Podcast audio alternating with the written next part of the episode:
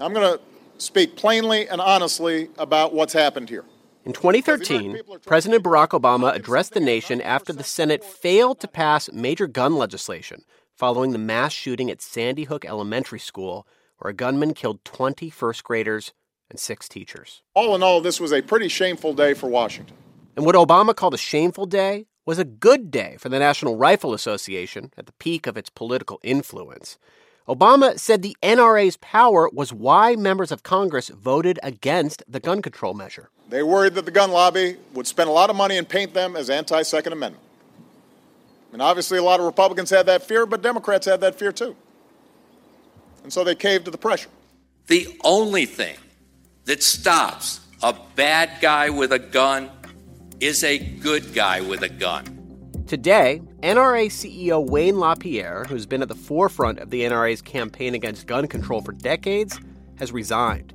He steps down as he and other former NRA officials are facing a civil trial.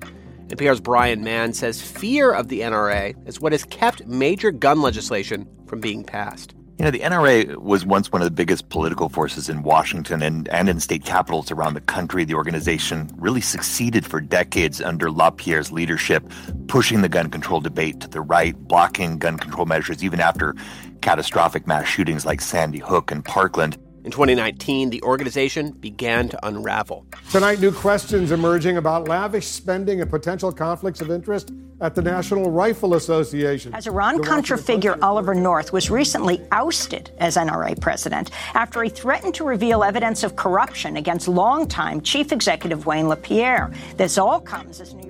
Consider this. Under LaPierre's leadership, the NRA became one of the most powerful political forces in Washington, as well as in state legislatures across the country. But with his resignation and an upcoming civil trial, what does the NRA look like in a post LaPierre world? From NPR, I'm Scott Detrow. It's Friday, January 5th. This message comes from NPR sponsor, the Capital One Venture X Card. Earn unlimited 2x miles on everything you buy. Plus, get access to a $300 annual credit for bookings through Capital One Travel. What's in your wallet? Terms apply. Details at CapitalOne.com.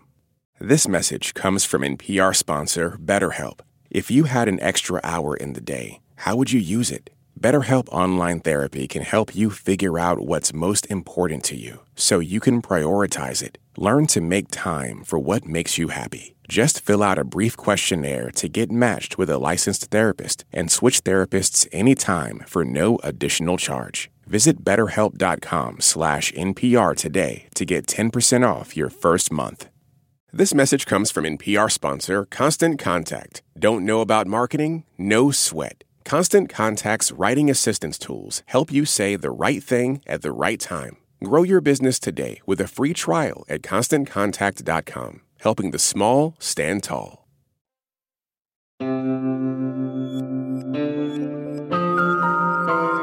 It's Consider This from NPR. This week in New York, jury selection began in a civil trial that could upend the NRA. In 2020, New York Attorney General Letitia James filed corruption charges against Wayne LaPierre, the CEO and longtime leader of the powerful gun rights group. NPR's Brian Mann has been following this story, and we asked him what LaPierre's resignation could mean for the NRA and also how we got here. This is a huge moment. His resignation is is a big deal. Wayne LaPierre really was one of the chief architects of the modern gun rights movement, part of the inner circle that moved the NRA far to the right to a more hardline stance on gun regulation at a time when mass shootings and other gun violence were rising. He really transformed what was a sportsman group into a culture war machine, focusing on gun control issues, but also framing this in a way that sort of signaled that, you know, if you're for gun ownership, you're a good guy, and if you're against gun ownership, you're a bad guy. Here he is in one speech laying out that vision.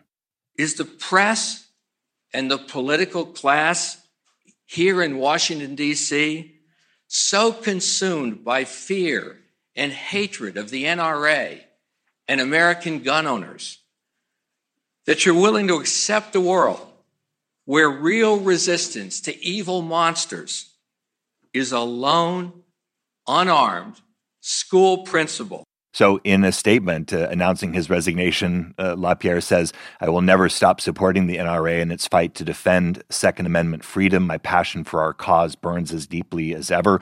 But with this trial looming, he's out. I should mention, Scott, that Kris Brown, head of the Brady Gun Control Organization, is celebrating LaPierre's departure. She issued a statement saying, Our thoughts and prayers to Wayne LaPierre. Of course, that's a reference to the phrase yes. we often hear after mass shootings. It says uh, Wayne LaPierre is going to need thoughts and prayers to be able to sleep at night after pushing the big lie that guns make us safer. Mm-hmm. And this is, again, such a big moment for somebody who who shaped the culture wars and shaped some of the the big defining parts of this this this political culture, especially in an era of so many mass shootings and conversations about gun control. Uh, let's let's look at this lawsuit though, because the lawsuit is still going forward, right? Yeah, that's right. And the focus of this lawsuit is very different. This national debate has been over gun control and, and, gun safety. As we speak this week, there's been another deadly mass shooting at a school in Iowa. But this lawsuit isn't focused on that stuff. It's really about the money. New York's AG, Letitia James, has argued that LaPierre and these other guys basically turned the NRA into a grifter organization taking donations from gun owners and funneling them into their personal lives. Here's James speaking with NPR in 2020 after this lawsuit was filed. It seems like these four individuals, their focus was to use the NRA um, to use it for their own personal benefit, for their lavish lifestyle with private jets and fancy vacations and expensive meals. Now, with these claims of corruption and mismanagement, if the NRA loses this case, uh, the gun rights group could be subject to really strict oversight by New York state officials. So you'd have one of the most conservative activist groups in the country being really bird dogged and watchdogged constantly by New York regulators. But at the same time, you know, as you've reported a lot in recent years, the NRA isn't as powerful as it used to be, right? It's had these financial problems, it's scaled back its operations. So why does this trial still matter so much? Yeah, you're right. This this has already crippled the NRA. The organization tried unsuccessfully to file for bankruptcy at one point. They've lost a ton of members and really importantly, they shut down their big powerful media operation that included a television channel. That's all gone. But I think why this matters is that if the NRA wins, there's, you know, a lot of conservative money and support still out there. They could bounce back quickly. If they lose, it's hard to see the NRA regaining sort of its kingmaker status. Okay, so that's that's the James view, that's the New York State view. What has LaPierre said? What has the NRA said about all of this? Well, they frame this again, Scott, as a culture war fight. They say this is a Democratic state attorney general in a Democratic state trying to shut down a very important conservative organization, trying to silence them. And that's one of the reasons this case has taken so long to come to trial like this is that the NRA has argued repeatedly in court saying this is not appropriate, that they're being uh, attacked politically. Courts have rejected those arguments over and over again. The NRA has lost that stage of the legal fight.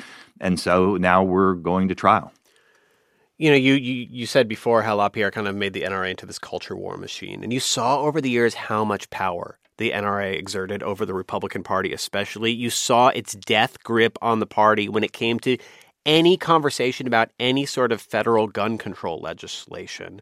With all of these problems, have you seen anyone in Congress, any of these allies, back away from the organization, distance themselves in any way at all? So this is fascinating. You know, the NRA's political machine has clearly been crippled. But the organization's ideas and philosophies were already deeply rooted in the Republican Party and among many core GOP voters.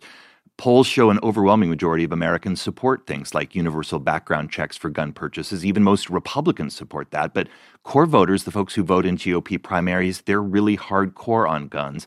So, you know, the GOP has not backed away from the NRA's framing of all this. I do think there's one thing here, Scott, that is worth talking about for just a second. And that's why, you know, while the NRA is still very powerful in the Republican Party, they've lost a ton of their bipartisan support. You know, it's easy to forget now that at one time Democrats also courted the NRA for their pro gun ratings. But as this controversy grew, as scandals grew around the NRA's hardline positions, that's really changed. And, and one reason is because of what we've heard through this scandal. One of the guys who's being sued here in this case is Joshua Powell. He's a former NRA official. But he's turned against the NRA and he's come forward to talk about what goes on inside the organization and what he describes as their radical tactics. The term pour gasoline on the fire is from Wayne's lips to God's ears and was used regularly. If you're pandering to the fringe of the gun movement and, and, you beat it into their head that Hillary Clinton and Joe Biden are going to jump out of a black helicopter and take their guns and jackbooted thugs are just around the corner, it's very easy to raise money off of fear. So tactics like that really alienated the NRA from from the Democratic Party and that's had a big impact. We've seen state governments led by Democrats embracing gun control laws, pushing gun regulations as far as the US Supreme Court and the Second Amendment will let them go. I mean, Brian, on one hand, you think about the NRA over the years under LaPierre's leadership, enormous success in in ingraining gun rights and absolutely no compromise whatsoever in in the culture of, of Republican office holders, right? And in making the culture is- war issues they post front and center in American politics. On the other hand, really fallen apart in so many ways in recent years. Now that LaPierre is is is gone from the group, what do you think the future of the NRA is when it comes to American politics? You know, it's going to be very interesting to see if the NRA can regain its footing with LaPierre out. He's become very controversial within gun culture.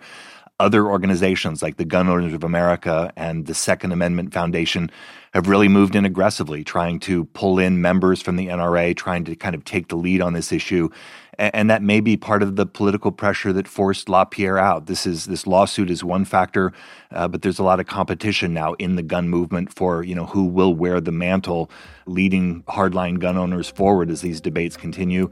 Uh, so we'll just have to see after this lawsuit is over where this trial goes, whether the NRA can regain its its role in all of that or not. That's NPR's Brian Mann, who's been covering the NRA and this upcoming trial of Wayne LaPierre. Thank you so much. Thank you, Scott. This episode was produced by Mark Rivers and edited by Jeanette Woods. Our executive producer is Sami Yenigun. Consider this from NPR. I'm Scott Detrow. Every weekday, NPR's best political reporters come to you on the NPR Politics Podcast to explain the big news coming out of Washington, the campaign trail, and beyond. They don't just tell you what happened, they tell you why it matters. Join the NPR Politics Podcast every afternoon to understand the world through political eyes. Support for NPR and the following message come from Bombas. Bombas makes absurdly soft socks, underwear, and t-shirts. And for every item you purchase, Bombas donates another to someone facing homelessness. Get 20% off your first purchase at bombas.com slash NPR and use code NPR.